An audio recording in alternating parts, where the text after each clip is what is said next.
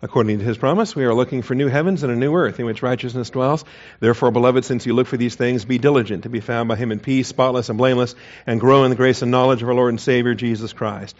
Jeremiah chapter 27 this morning. 27. Is that right? Yes, 27. we did 26 last week, 27 this week, 28 next week, Lord willing, and rapture pending. Jeremiah 27. In the beginning of the reign of Zedekiah, the son of Josiah, king of Judah, this word came to Jeremiah from the Lord, saying, Thus says the Lord to me Make for yourself bonds and yokes, and put them on your neck, and send word to the king of Edom, to the king of Moab, to the king of the sons of Ammon, to the king of Tyre, and to the king of Sidon, by the messengers who come to Jerusalem, to Zedekiah, king of Judah command them to go to their masters, saying, Thus says the Lord of hosts, the God of Israel, Thus you shall say to your masters, I have made the earth, the men and the beasts which are on the face of the earth, by my great power and by my outstretched arm, and I will give it to the one who is pleasing in my sight. All right, this is what we're going to be dealing with here today. It's a powerful message, and it's remarkable the way that it's given and the audience that is uh, expected to receive it. Before we get started, though, let's take a moment for silent prayer to ask God the Father to set aside distractions and to humble us under the authority of His truth. Shall we pray?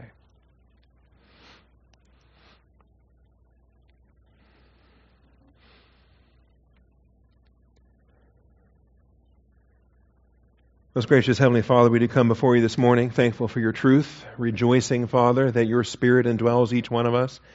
We're thankful, Father, for the Spirit of truth who leads us into all things, even the deep things of God. Father, I thank you for the blessings of studying to show ourselves approved. Father, as our days get darker, as uh, our fellow citizens are getting more and more fearful of what uh, is coming, Father, I pray that you would keep us stable, sure, and secure, Father, on the foundation of your truth. I thank you that we're not tossed to and fro by the winds of doctrine, but we're stable and I rejoice in that stability. Bless us with more stability today, Father. Ground us in the unshakable kingdom that uh, we are destined for. I thank you, Father, in Jesus Christ's most precious and holy name. Amen. All right, Jeremiah 27. It's interesting here how he's given a message to preach, and he's going to preach this message, and he's going to do so through intermediaries. He's going to do, through, do so through servants through messengers. Uh, you could even translate it angels if you wanted. The Hebrew language here speaks of messengers that have gathered together for whatever purpose they've come. Uh, God has His own purpose. Given that they're all right here, right where God wants them, He's going to send them back to their home countries with truth. And so in the first 11 verses, I've only read six of them. I guess I've only read five of them. Um, through the first 11 verses, we have a rebuke that is uh, being delivered here. Jeremiah rebukes five Gentile kings when he preaches to their envoys in Jerusalem. And you have what may very well have been a secret meeting. It probably was clandestine. It probably was under the radar uh, until the God who knows all things uh, instructs his prophet Jeremiah to take a stand and to very publicly uh, expose these messengers for who they are and why they're there, and to send them back to where they came from with the truth of the Word of God. And uh, we have a neat opportunity there. Um, as far as the time frame is concerned, verse one uh, has a couple of textual issues um, that we can we won't really get into, but um, I think on the overall timeline, it's useful to, to pinpoint this as 594 BC and to take it as an equivalent time frame for chapter 28 and for chapter 29. And we'll have a reason for that next week as we see uh, the message of chapter 28 comes and we're told that it's the same year as the previous message. Um, that's how chapter 28 begins. It says, Now in the same year, in the beginning of the reign of uh, Zedekiah, king of Judah, in the fourth year, in the fifth month, and then we have the events that then follow in the fourth year and in the fifth month. So whatever the uh, the time frame is for chapter 27, I believe it's that fourth year. I think it's it's useful to pinpoint that at, at 594 BC, sometime earlier in the year than uh, we have here in chapter 28. There are some manuscript issues, by the way. Uh, there's some text criticism studies that uh, don't have the name Zedekiah in this verse. They actually have the name Jehoiakim in this verse, and uh, some corruption of the of the manuscripts. That thankfully we have uh, Septuagint and we have other uh, Aramaic. We have other sources to be able to repair uh, what would otherwise be corrupted manuscripts. Um, so there we have it. All right. So thus says the Lord to me. Okay? Interesting when a prophet is given a revelation and, and God speaks to him and gives him instructions. Make for yourself bonds and yokes. And uh, the expressions here are all in the plural, and I find it interesting that he's going to dress himself in this costume. I believe he's going to make a total of six sets. He's going to make his own set, and he's going to make a set for each of these five envoys, and uh, and send them back to their homelands. Maybe even he makes uh, eleven sets, and perhaps he puts a set of yokes on each on each uh, envoy, and and puts another one in their hands so they can go back and put it on their king. All right, like their king would wear such a thing, but uh, th- uh, this is uh, kind of an interesting indication of what we have here. So make for yourself bonds and yokes and put them on your neck. And come back next week and you're going to see a false prophet's going to break the, the yoke and take the yoke off of Jeremiah. So we'll deal with that next week. Um, and send word to the king of Edom. And when it says send word, that's another manuscript puzzle right there, right? Because literally it says send them, send the yokes. And, uh, and that's why I believe he's making multiple sets here. And Keil and Delitzsch likewise believe that uh, he's making multiple sets. He is uh, he's manufacturing these. Uh, you know, once you make a pattern on something, then you can mass produce additional sets of uh, of yokes and bonds. Send them to the king of Edom, to the king of Moab, to the king of the sons of Ammon. In this list here, uh, Tyre, Sidon. There's five of them. All right, three that are just east of Judah and two that are just west of Judah, but all in the periphery of Judah.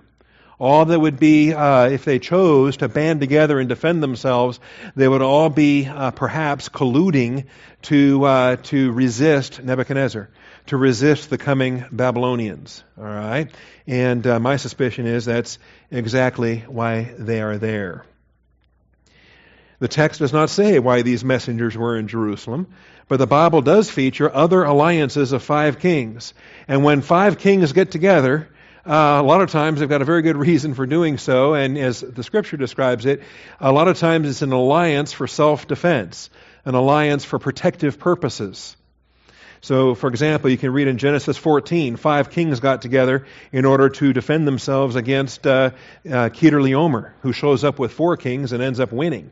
All right, you end up with a battle of nine kings. In fact, those were that was Sodom and Gomorrah right there, and the other three cities. And those five kings got together to resist Chedorlaomer, and uh, and they lost. They absolutely lost. It uh, required Abraham to chase after him and to rescue his nephew and uh, to bring back the plunder back to Sodom. If you're familiar with the story there, there's another story in Joshua chapter 10 all right?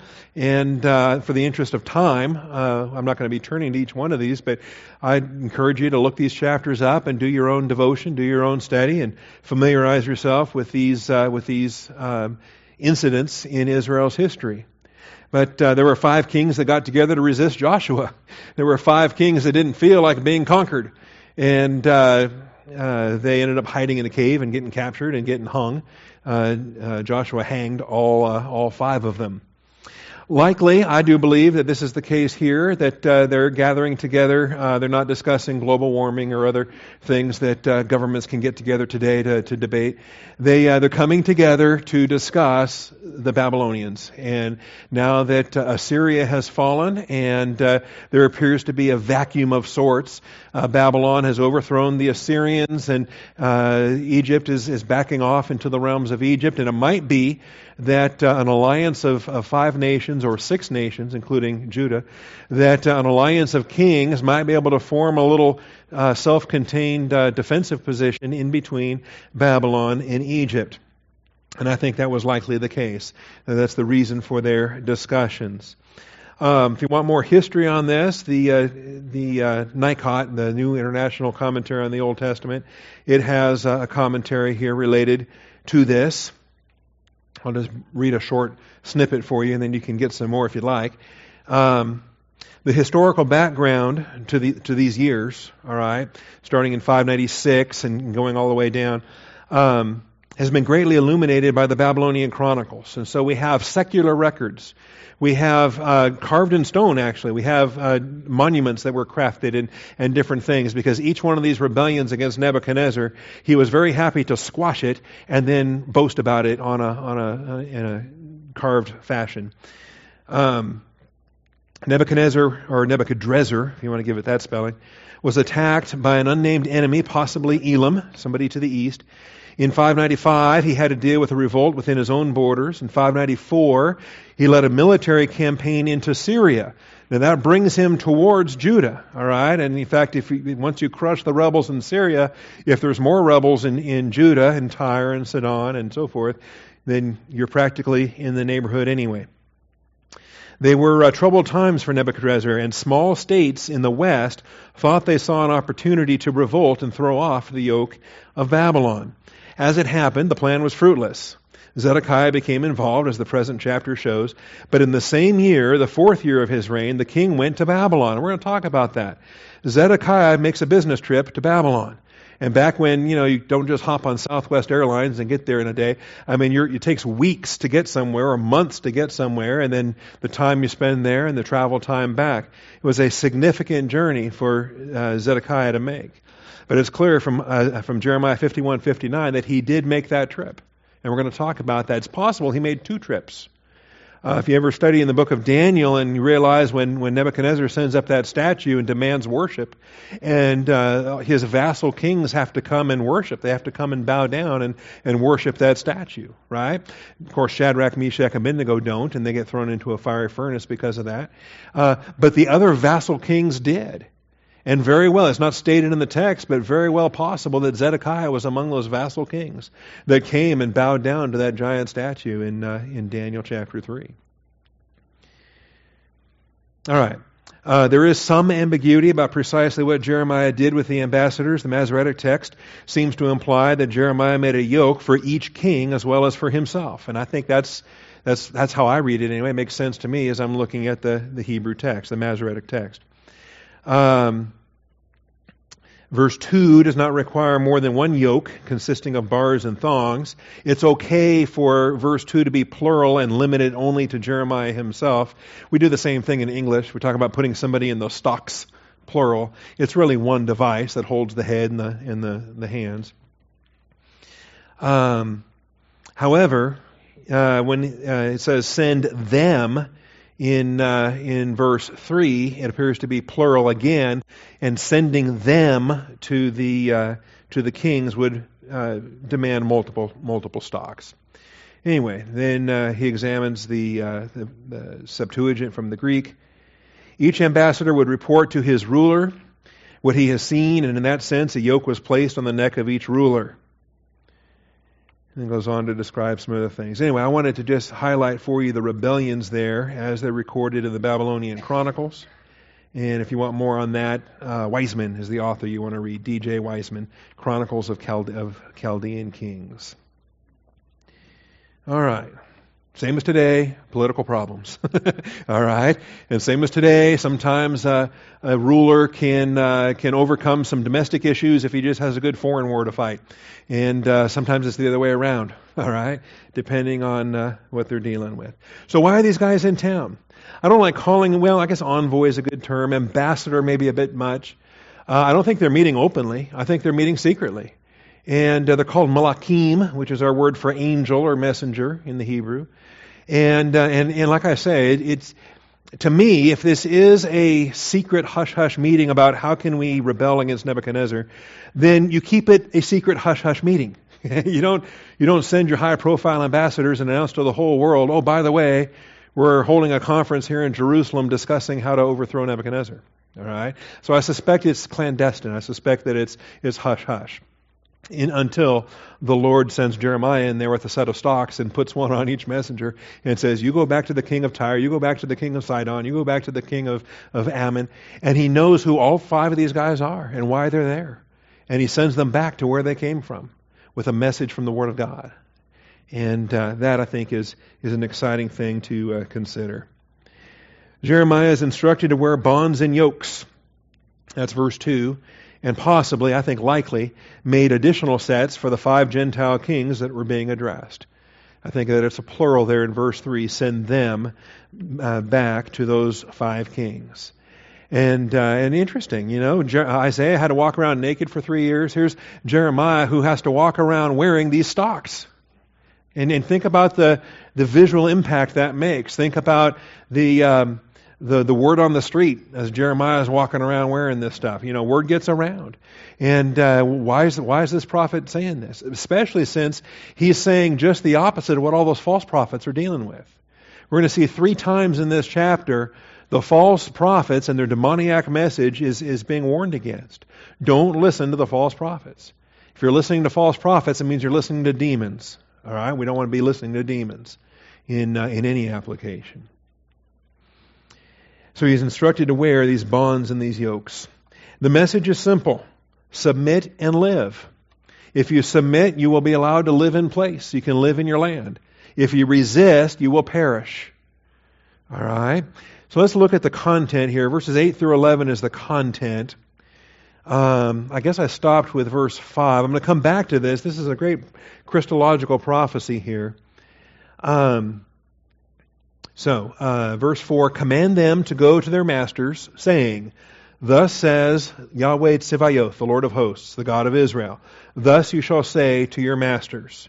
Each of these spies is, is given a sermon to go preach to their king. I have made the earth, the men and the beasts which are on the face of the earth. By my great power, by my outstretched arm, I will give it to the one who is pleasing in my sight. And that is a long term prophecy that references Jesus Christ in the second advent. It references the millennial kingdom of Jesus Christ, where the lion will lie down with the lamb, where we have animal peace, where we have uh, restored paradise conditions on the earth. In the meantime is a short term prophecy. Now I have given all these lands into the hand of Nebuchadnezzar, king of Babylon, my servant so Nebuchadnezzar is going to serve as a type of Christ. He's going to be a foreshadowing of the long term prophecy. And as they watch the short term prophecy fulfilled, this gives a, a tremendous uh, validation of the long term prophecies. So now I have given all these lands into the hand of Nebuchadnezzar, king of Babylon, my servant, and I have given him also the wild animals of the field to serve him. That's different. That's unique. All, I mean, there have been other conquerors, there were other empires. But to have the animal realm subjected to a human king like this as a foreshadowing of the millennial kingdom, this is unique. This is extraordinary. This, this puts all of humanity and angelity on notice. Something different is happening here. And all the nations shall serve him and his son and his grandson until the time of his own land comes. Then many nations and great kings will make him their servant. And so he, Babylon will have a fall. There will be a, a, a destruction, and we know that because of Daniel and, and uh, other books of the Bible. It will be that the nation or the kingdom which will not serve him, Nebuchadnezzar, king of Babylon, and which will not put its neck under the yoke of the king of Babylon, I will punish that nation with the sword, with famine, with pestilence, declares the Lord, until I have destroyed it by his hand. So there's so much that's going on in this message, and these, these spies have to go back and preach this to their king. All right? And uh, highlighting the unique nature here, where he is given sovereignty over lands, over people, over animals, and that any resistance is going to be utterly crushed. Foreshadowing, of course, of Jesus Christ. He rules with a rod of iron. He conquers with a sword out of his mouth. And all resistance is going to be utterly crushed. The millennial reign is an occupying reign, and it is uh, it is a brutal reign for a thousand years, stamping out rebellion morning by morning. In um, in the uh, final end of things, as we do our millennial studies, it's not a happy reign. It's it's after the millennium that Jesus has a happy reign. The millennium is is a rough reign. It's the rod of iron that he has to rule with. Uh, verse 9, but as for you, do not listen to your prophets, your diviners, your dreamers, your soothsayers, or your sorcerers. okay? The pagan nations have a large uh, supernatural staff. uh, what I call the supernatural advisory board in the book of Daniel notebook. All right? Uh, prophets, diviners, dreamers, soothsayers, sorcerers, and all of them put together, ignore them all. Listen to Yahweh Tsevaoth, the Lord God of the armies, the Lord God of Israel. Don't listen to those guys because they lie to you. They speak to you telling you you will not serve the king of Babylon. They're preaching a happy message. They're, they're, they're lying to those pagan kings, those Gentile kings, and saying, oh, no, no, you're going to be great. You're not going to serve the king of Babylon. This conspiracy will work. It will not work. It will not work. Um, they prophesy a lie to you in order to remove you far from your land, and I will drive you out, and you will perish. See, they've got a purpose. They're lying for a reason, and their reason is to get their land away from them. Their reason, their demonic reason, is to conquer that land. See? So they're, they, are they are deliberately lying to those Gentile kings. But the nation which will bring its neck under the yoke of the king of Babylon and serve him, I will let remain on its land, declares the Lord. They will till it and will dwell in it. Can you imagine? All they have to do is voluntarily submit. All they have to do is, is, is listen to the voice of Yahweh Elohim, listen to the voice of the Lord God, and place themselves in a subjection. And then He will bless them and they can stay in the land. In subjection, they can stay in the land. All right? And, uh, historically, we understand they don't. they ignore this message, they listen to their liars, they rebel, and Nebuchadnezzar crushes them. But it didn't have to happen. In the permissive will of God, they could have remained, see, but none of them did. And I think this is what comes to the, the essence of what we study when we study satanic thinking versus Christ thinking. The idea of willfully submitting. Well, who would do that? Okay? Jesus would. And Jesus did. Jesus humbled himself. Jesus placed himself in subjection to stocks, to arrest, to crucifixion. All right? Jesus placed himself in subjection.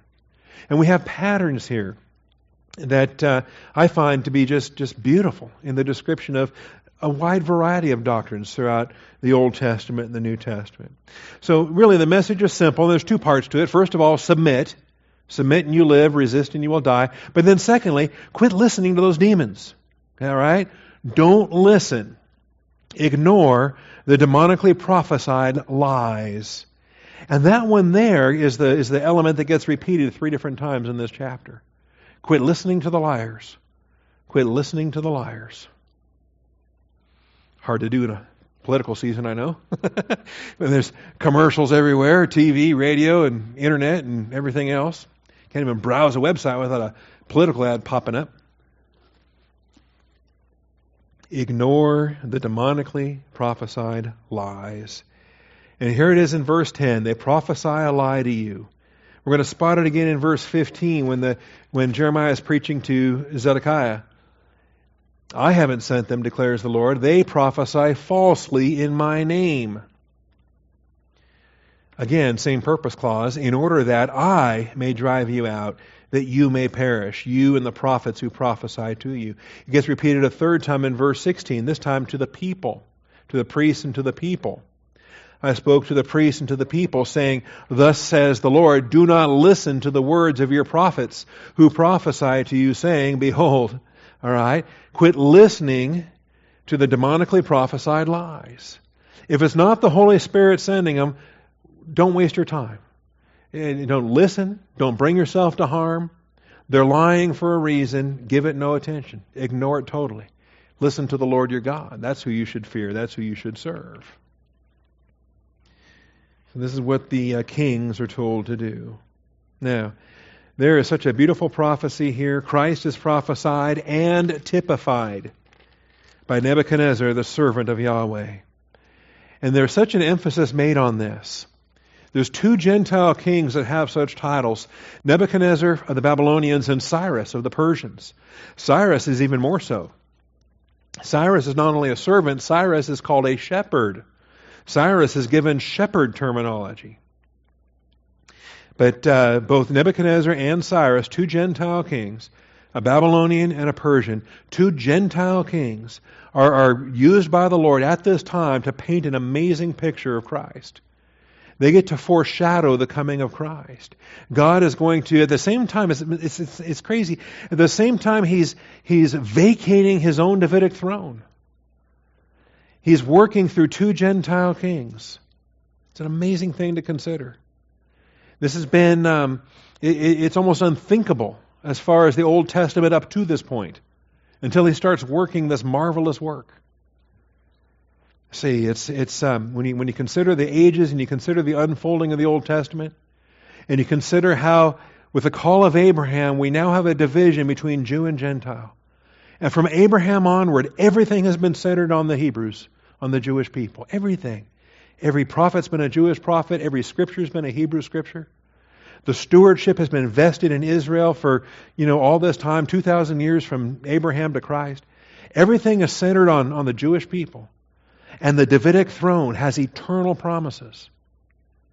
But in this century, in this decade, in, in the, in the very uh, time frame that we're studying here in the book of Jeremiah, it might appear that, that something extraordinary is happening here because the Davidic throne is vacated.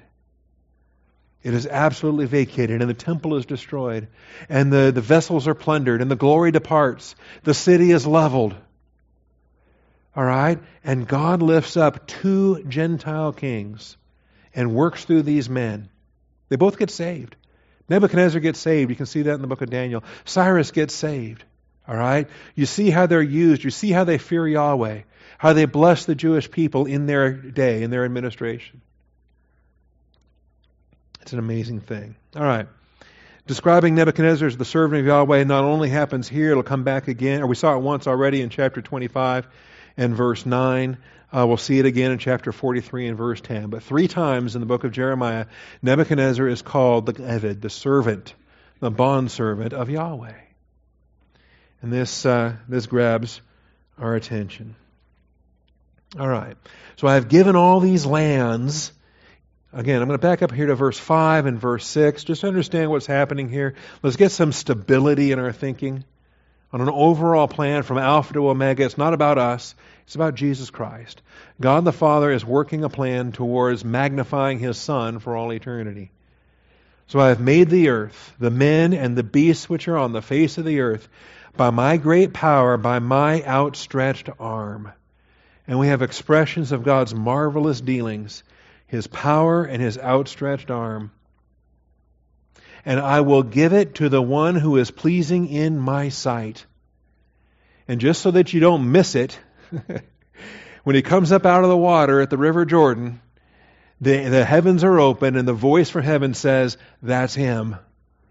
Behold, my beloved Son, in whom I'm well pleased. Listen to him we cannot mistake that Jesus of Nazareth is the Son of God, the well pleasing Son, the well pleasing servant. I will give it to the one who is pleasing in my sight. And so we need, we need a broad understanding of Scripture from Genesis to Revelation, from Alpha to Omega, that centers on the glorification of Jesus Christ. That's why we have him as, this, as the focal point of everything else.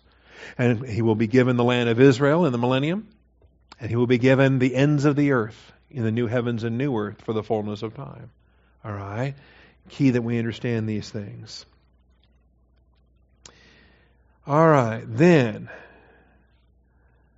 verse uh, 12. I spoke words like all these to Zedekiah, king of Judah. All right. New sermon, new topic, but same sermon, just a different audience. Jeremiah repeats his message to Zedekiah. And perhaps he may, even makes a set of yokes for him too. I don't know. But he's going to deliver that same content to Zedekiah that he just delivered to those five kings, or to the five spies, so that they can go and deliver to the five kings. He repeats his message to Zedekiah, treating him on an equal footing with the five Gentile kings. And that grabs my attention too. All right? Treating him just like he's treating the five Gentile kings. That's extraordinary. But he gets a chance to repeat a sermon, you know, like uh, as it's it's always fun to be a guest speaker somewhere, Corpus Christi or wherever, or Houston or wherever. You go and you, you, you fill a pulpit somewhere, and, and man, I got all kinds of messages I can deliver because I've already delivered them here. All right, so grab some Galatians material, grab some some Jeremiah material, whatever it is. It you know, it's uh, simple to do. Just preach it again. It's a different audience. They didn't hear it the first time, and even if they did, it doesn't hurt. They can hear it again. All right? Jeremiah gets to preach it again. Now he gets to preach it to, to Zedekiah. There's no soothsayers or, or there's no uh, fortune tellers, but there are false prophets. And they get addressed here as well. It's a short section, 12 through 15. I spoke like the uh, words like all these to Zedekiah, king of Judah, saying, "Bring your necks under the yoke of the king of Babylon, and serve him and his people, and live." Again, sub- subjection and you can live. Why will you die, you and your people, by the sword, famine, and pestilence, as the Lord has spoken to the nation which will not serve the king of Babylon? So do, do not listen to the words of the prophets who speak to you. All right? Now, like I say, this is Jerusalem. This is, this is the kingdom of Judah. So King Zedekiah, he doesn't have the full spectrum of, of pagan demoniacs like the, the Gentiles do he at least maintains a form of, of decency, you know, with, with prophets. But they're all false prophets, and they're preaching the same thing that the, the, the, the soothsayers are preaching in the Gentile lands. They're, they're all preaching the same thing. Hey, let's band together. Let's band together and resist, and we can overthrow, we can, we can stay independent if we band together. And the same motivation. Notice, they had the same purpose clause that the Gentiles had. See, they're lying. So do not listen to the words of the prophets who speak to you, saying, You will not serve the king of Babylon, for they prophesy a lie to you. They prophesy a lie to you. For I have not sent them, declares the Lord. But they prophesy falsely in my name, in order that, and here's what's key, I may drive you out. I may drive you out. One thing that's interesting, uh, in contrast with the Gentiles, when demons are whispering in the ears of Gentiles, you know, they can get all distracted and they can start serving, and all kinds of horrible things can happen to a Gentile kingdom, right? Read, read Daniel chapter 10 sometime and find out. There was a fallen angel that was in charge of Persia, a fallen angel that was in charge of Greece, a fallen angel that's in charge of all these Gentile nations. But Michael the archangel is the one who stands and defends the Jewish people. He stands and defends Israel. So if the demons want to reflect Israel, what do they got to do? They can do whatever they want to do to a Gentile nation, but to the Jewish nation, what do they got to do? They have to seduce the Jewish nation into voluntarily joining in their program. And then when they do, what happens? Yahweh Himself disciplines them. All right? Yahweh Himself disciplines them. And I know this is a bit of a side trip. I don't mind making it because I think we're maladjusted in our generation towards the nation state of Israel. We've got a president that hates Israel. And we want to be really clear on this. We better serve Israel. We better love Israel. We better bless Israel. Or Yahweh Elohim is going to curse the United States of America. That's guaranteed. But what these demons learned a long time ago, what these fallen angels learned a long time ago, goes back to Balaam. Balaam did everything he could to curse Israel, and he knew he couldn't. God wouldn't let him. Right? God even preaches to him through a donkey to wake him up. Say, you can't curse whom God has blessed. So he fails to curse Israel. But what does he do then? He coaches Midian, or I'm sorry, he coaches Moab. And what does Moab do? Moab sends all the women over, the Moabite women, seduces Israel, gets them involved in their fornication and their, uh, their idolatry, and then Balaam's mission's accomplished. He doesn't have to curse Israel anymore. God Himself is going to judge His own people for their own idolatry. See how that works? So can't can't curse Israel, but we can seduce them, lead them into, into idolatry, then God Himself will judge them. So we see here in Jeremiah 27. They prophesy, verse 15, they prophesy falsely in my name in order that I, Yahweh speaking, Yahweh may drive you out, that you may perish, you and the prophets who prophesy to you. And that's the, that's the whole operation of it there. Amazing, isn't it? That's why I say it's demonically inspired.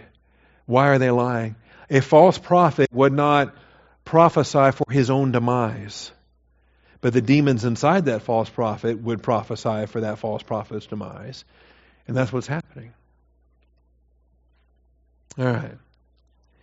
The exaltation of Nebuchadnezzar is unprecedented in human history because it includes sovereign majesty over man and beast, including sovereign majesty over man and beast.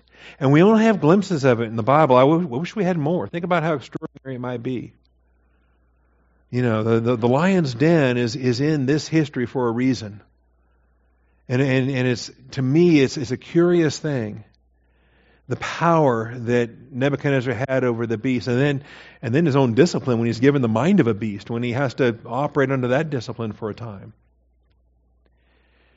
Sovereign majesty over man and beast, a, a true foreshadowing of what's going to happen in the millennial kingdom when Jesus Christ exercises sovereignty, sovereign majesty over man and beast. And it's not only mentioned here, it's mentioned in Daniel 2. And, uh, and I think it's stated this way for a reason. And like I say, if, if, if, there's more detail, perhaps we'll find glimpses elsewhere in Scripture, but it's, um, it may be that, that our curiosity won't be satisfied in, until we get to heaven and learn more of these details. But this is spoken of in Daniel chapter 2, the majesty that uh, Nebuchadnezzar has over man and beast. Uh, in Daniel 2, he's given a vision of a great statue, and he's the head of gold. And the explanation comes, You are the head of gold. Uh, and, and in that, he says, um, You, O king, are the king of kings. The king of kings. Does that get your attention? Is that a title that means anything? Of course it means something. It means everything. Our Savior is the King of kings and Lord of lords. But here it's Nebuchadnezzar. You, O Lord, you, O King, are King of kings, to whom the God of heaven has given the kingdom, the power, the strength, and the glory. And wherever the sons of men dwell, or the beasts of the field, or the birds of the sky, he has given them to your hand, and he has caused you to rule over them all. You are the head of gold. And boy, that just jumps out. And that just jumps out. I mean, other, other empires have risen before and since, and other empires, I mean, you can conquer lands, you can subjugate people. But to have the animal realm of existence subservient, voluntarily subservient, entering into your, under your sovereign majesty, that's, that's different. And like I say, I wish we had more info on it. It'd be kind of fun to learn what uses those animals were put to and what um, other practical things took place. Anyway, um, hints of it there. And all of that's foreshadowing of, of Christ. All right? All of that's foreshadowing of Christ. Nebuchadnezzar is a type of Christ in this kind of conquering, in this kind of conquest. He was unstoppable. And uh, as such, Jesus will be unstoppable at Armageddon and the whole campaign leading up to the millennial kingdom.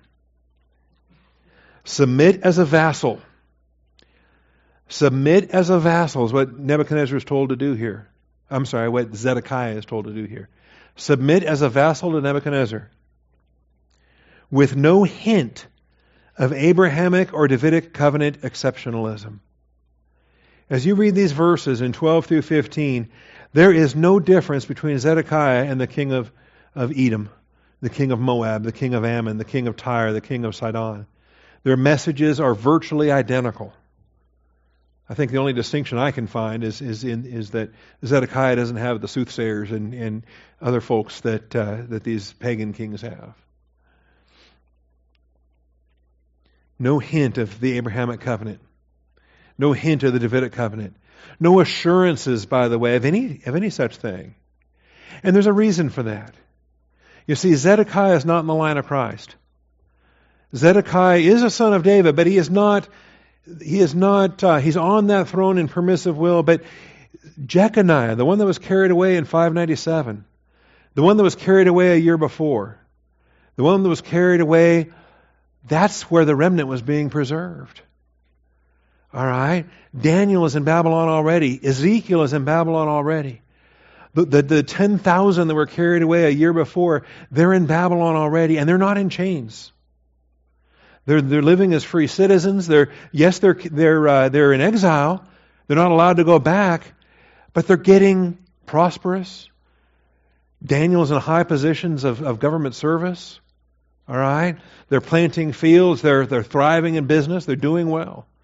God has delivered his remnant already. Zedekiah back in Jerusalem is, is the one that's there for judgment. He's not treated as a Davidic son, he's treated as a Gentile king. And this is interesting to me. He, he is commanded to submit as a vassal with no hint of Abrahamic or Davidic covenant exceptionalism. He's being treated in this message on equal footing with the five Gentile kings. Isn't that sad? I find that sad. It's also, in some respects, it's a, it's, it's a poetic justice. It's, it's, in some respects, it's, it's the fulfillment of what Israel wanted when they first demanded a king in the first place.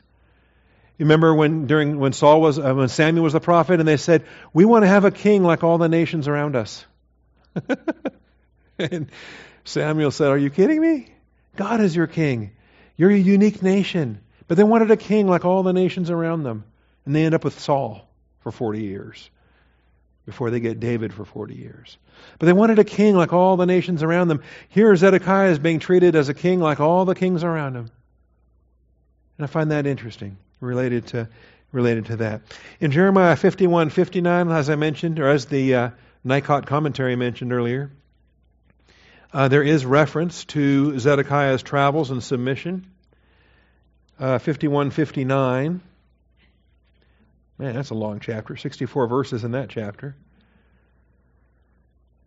Look ahead of the calendar and see what Sunday that's going to end up on.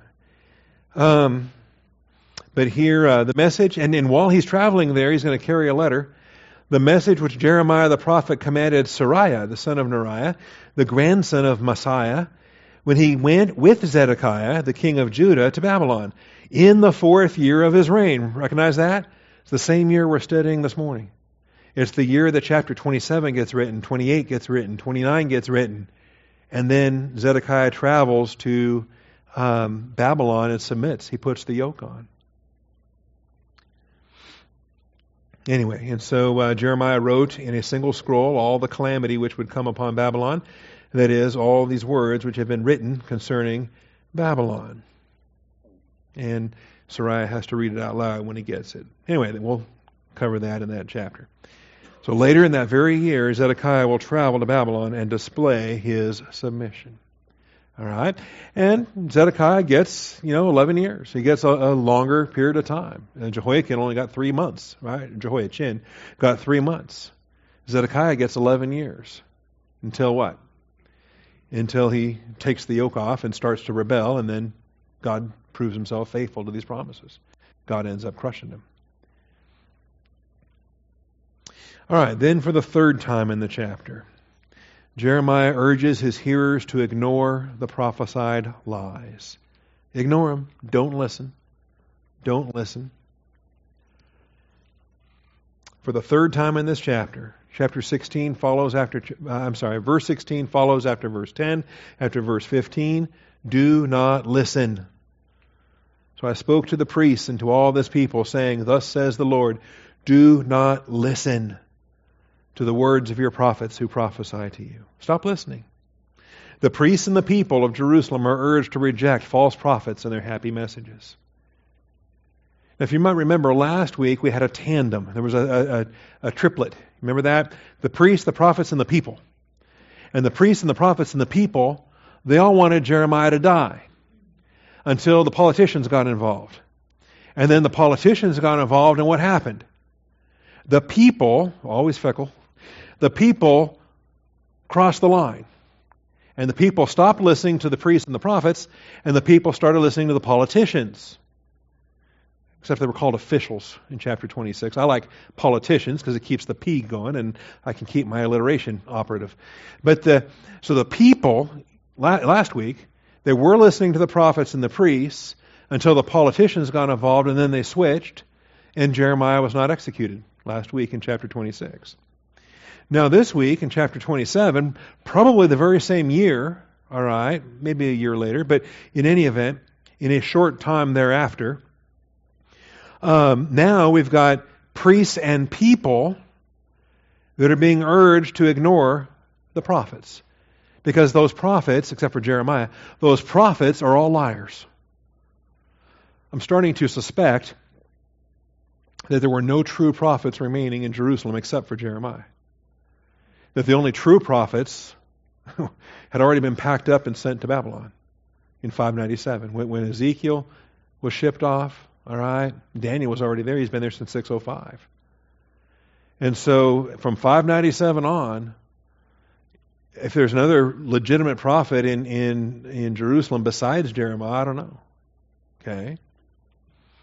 There might be some faithful uh, scribes and some faithful. Uh, we saw uh, an old man last week that stood up to defend Jeremiah, but I don't know that we have any more faithful prophets. They all seem to be liars. Next week we'll be introduced to Hananiah, and uh, and he's a he's a piece of work. All right. So the priests and the people of Jerusalem are urged to reject false prophets and their happy messages. You know, in troubled times, the guy that's just blowing smoke and doing nothing but, hey, happy days and sunshine, everything's going to be great. Why are you telling me that? are you telling me what I want to hear? I mean, I'd, I'd, I'd much rather have reality, as ugly as it is, as bad as the news is. If it's real, it's real, and I want to know about it. If it's not real, I don't want to just swallow something and, and hope that it's true or want it to be true. Wanting it to be true doesn't make it true. I need I need truth, not just happy messages. And here's what they're saying. And notice how it's crafted. The content of verse 16 was not told to the king Zedekiah, was not told to the Gentile kings, but this is part of the lie that was given to the priests and the people. So do not listen to the words of your prophets who prophesy to you, saying, Behold, the vessels of the Lord's house will now shortly be brought back again from Babylon, for they are prophesying a lie to you. Here's what they were promised We're getting the ark back. We're getting the, the other plundered vessels back. We're getting the table of showbread back. We're getting the candlestick back. We're getting the vessels that had been plundered. They're coming back. All right. Now that's kind of cool. If it happens, wow. All right. It's not going to happen. It's a lie. And uh, a couple of things that are that are intriguing to me about this. Normally, liars when they lie about stuff, they lie about stuff that's so far out they're not going to be proven wrong in their lifetime. But these guys are talking about soon. Those vessels are coming back soon. Now, that can be disproved, and it does get disproved because the vessels don't come back. And so long as those vessels aren't coming back, these guys are starting to look bad. All right? And, I, and to me, it's, it's remarkable if a false prophet is so brazen as to say something that's going to be fulfilled soon I think it, it demonstrates their total fearlessness. That they can be the, the biggest liar on earth and it doesn't matter. No one's going to hold them accountable for these lies anyway. They're going to believe the lies because they want to believe the lies. And so they'll believe the soon lie because they want to, even though it's easy to demonstrate that it's not going to happen. You know. Anyway, I, am I got to be very cautious there because I can plunge into a into a global warming diatribe here very shortly. All these predictions, they have these long-term predictions about 75 years from now, 100 years from now, but see, they've also made mistakes by pointing out things very soon, things that were supposed to happen by 2015, and uh, well, guess what? We're past that. It hadn't happened. All right? And so we can point to the past track record and say, you guys are false prophets. Why am I listening to anything else you have to say? I'm kind of lamenting that we're not Old Testament believers. We could stone those people.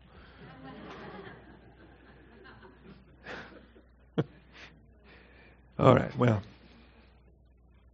kind of kidding. All right. Don't listen. Don't listen to them. Verse 17 Do not listen to them. Serve the king of Babylon and live. Why should this city become a ruin? Why should this city become a ruin? And there's a reason, and there's you can answer that. It's a rhetorical question. There is an answer, but you have to have divine viewpoint to answer it. And yet, the promise that something is coming back, the promise that we're going to undo something, the promise that we're going to turn back the clock. How many people are living in a fantasy world that that we're going to return prayer to schools, we're going to return, that we're going to turn back the clock, that all the terrible things that have gone away over 20 years, 30 years, 40 years, that if we just get the right politician in office, we're going to start to undo some of that. We want our vessels back. We still have some vessels. Notice there's a little bit that's left. Verse 18 If they are prophets, I wish they were, you know, if they are prophets and if the word of the Lord is with them, well, then by golly, let them now entreat the Lord of hosts. Wow, if they're real prophets, they can inquire of the Lord, they can entreat him. That the vessels which are left in the house of the Lord, in the house of the king of Judah and Jerusalem, may not go to Babylon. The best you can do is to preserve the remnant of what's left. Because the stuff that's gone is not coming back. The last little bit of what's left is the last little bit of what's left. And it's sad that that's all you got left, but that is all you got left. Pray that that doesn't go. Because what happens when that's gone? That means it's all gone. It's all over. So concerning the the, the pillars, there were two monster pillars in front uh, Jachin and Boaz. The two pillars were out front. And um, the sea, which was a, a huge laver type of thing. And then the stands and the rest of the vessels that are left in this city, which Nebuchadnezzar, king of Babylon, did not take when he carried into exile Jeconiah, the son of Jehoiakim, king of Judah. That was a year prior in 597. Uh, from Jerusalem to Babylon, and all the nobles of Judah and Jerusalem. Yes, thus says the Lord uh, of hosts, the God of Israel, concerning the vessels that are left. There's an assortment that's still left. Where are they? Well, some of them are in the house of the Lord. Some of them are in the house of the king of Judah. And some of them are in Jerusalem, stashed in different places here and there. And because they got stashed away, they, they got preserved. All right? However, they will be carried to Babylon, and they will be there. It's going to happen. It's going to happen in 586. All of Jerusalem is destroyed. The whole thing gets plundered. They go into a 70 year captivity. They will be carried to Babylon and they will be there until the day I visit them, declares the Lord. Then I will bring them back and restore them to this place. So you're going to have false prophets promising a restoration. But restoration won't happen until the day of visitation. All right? Until Yahweh Himself comes. The Word becomes flesh and dwells among us. The Word comes in second advent and conquers. All of these are referred to as days of visitation. This becomes a whole doctrine right here. Man, I would love to spend weeks and weeks on this.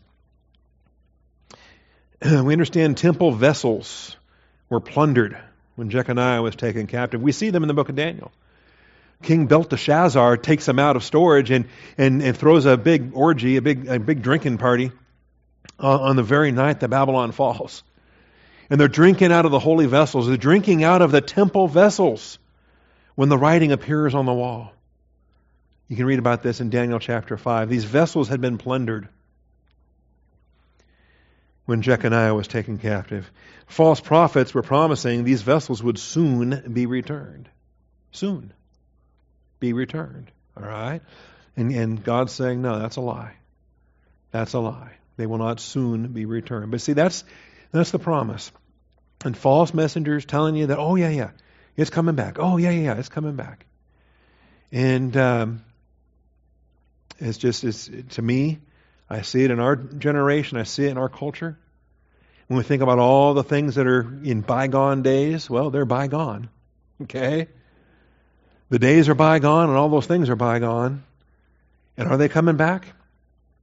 Or should we be looking for a day of visitation?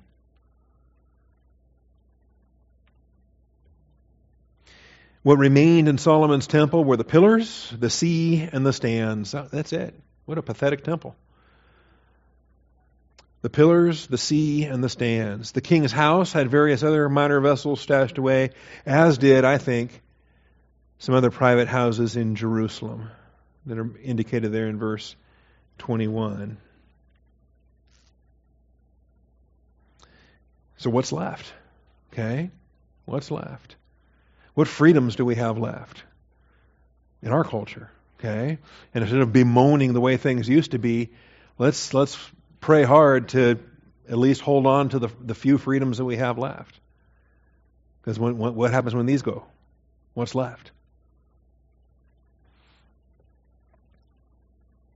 The false prophets are urged to become true to the Lord and pray for the preservation of the last vessel remnants. You know, when he invites them, he says, okay, if they're real, then they can call upon the Lord. And so false prophets are urged to become true to the Lord. Hmm. Urged to become true to the Lord and pray for the preservation of the last vessel remnants. And that's another pattern as well. I would love nothing more than to see such a revival in this country, to see uh, pastors that uh, that have uh, a lot of earthly fame and a lot of uh, earthly wealth uh, get serious about exegetical Bible studies, start feeding their flocks with truth. Of course, the first thing that'll happen there is, of course, membership will plummet and the money will go away. But the remnant they have left over will be hungry for teaching and they'll have an opportunity to feed their flock. See, my prayer is that believers will quit wanting their ears tickled, that it's serious for, for doctrine. And they'll start demanding that their pastors start feeding them the truth of the Word of God. And what a blessing to be able to take a false prophet and turn him to the truth, to get serious about what Yahweh really is saying. So, yeah, that's verse 18. If they are prophets and the word of the Lord is with them, let them now entreat the Lord of hosts and start praying for the preservation of the remnant, the last of the vessels that have not yet been plundered. I think there's other applications there as well. Finally, restoration is promised, but it's going to require a day of visitation. It's going to require a day of visitation. You see, what the people aren't thinking about, what the priests aren't thinking about, what we ought to stop to, to, to wrap our minds around is that in permissive will, God is allowing his house to be plundered. And you think, why would he do such a thing? Why has he taken a Davidic king and put him in bondage in Babylon, like Jeconiah? Why has he why is he allowing this to happen? What is he doing to that Davidic throne? He has an eternal plan for that Davidic throne. Why is he allowing it to be vacated?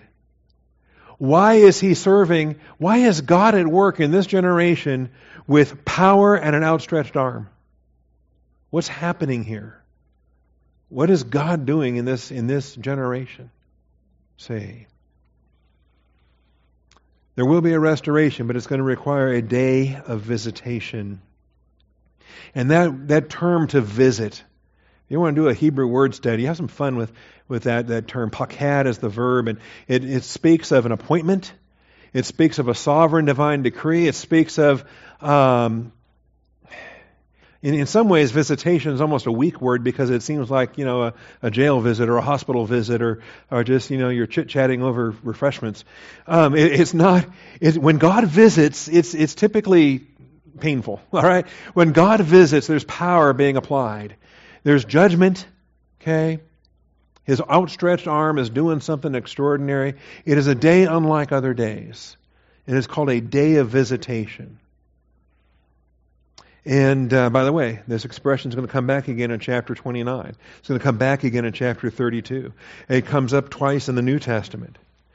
All right, let me grab Jeremiah 29 in verse 10. For thus says the Lord, when 70 years have been completed for Babylon, I will visit you and fulfill my good word to you and bring you back to this place. See, now God's omnipresent, He's everywhere.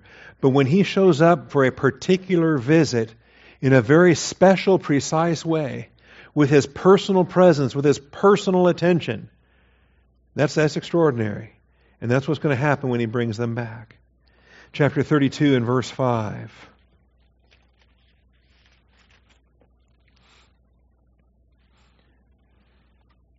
Zedekiah, king of Judah,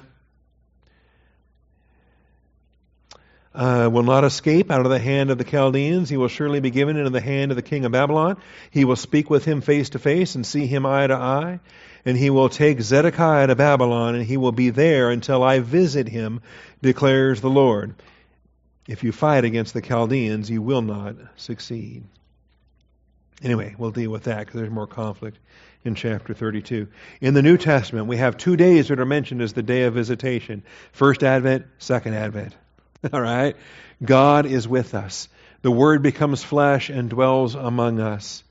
Luke 19:44 Israel did not recognize their day of visitation.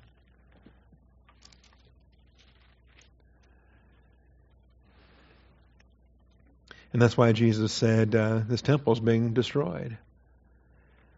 So uh, Jesus and his disciples are approaching the temple. When he approached Jerusalem, he saw the city and wept over it, saying, If you had known in this day, even you, the things which make for peace, but now they have been hidden from your eyes.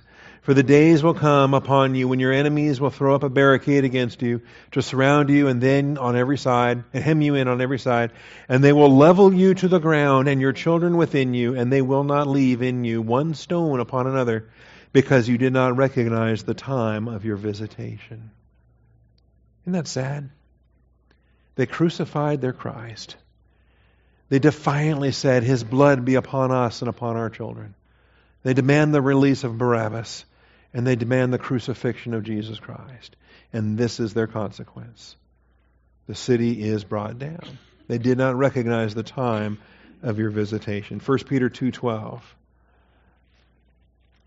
I'm going to have to wrap up with this. Man, I like to stop and just take a month on the day of visitation and spell it out as a doctrinal study. I urge you as beloved, church age application now, I urge you as aliens and strangers to abstain from fleshly lusts which wage war against your soul. Keep your behavior excellent among the Gentiles, so that in the thing in which they slander you as evildoers, they may, because of your good deeds, as they observe them, glorify God in the day of visitation. In the day of visitation. All right, well, we're going to have to leave it here. So for the week, we're going to leave Jeremiah in the stocks. All right? He's wearing the bonds, he's wearing the stocks. Next week, this rascal Hananiah is going to show up and he's going to break those stocks. And he's going to give a direct opposite message to Jeremiah's message. And he's going to call Jeremiah the liar. All right?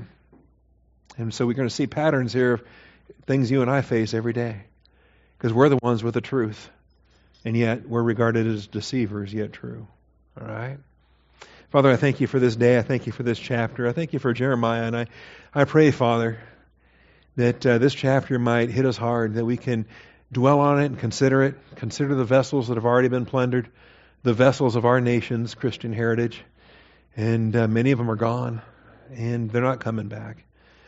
So, Father, I pray that the, for the few vessels that do remain, that we might uh, pray fervently for their preservation and defense that, uh, Father, you might be merciful. And uh, in all these things, we just come before you as your servants, as, as uh, salt and light in the midst of a crooked and perverse generation. I thank you, Father, in Jesus Christ's name. Amen.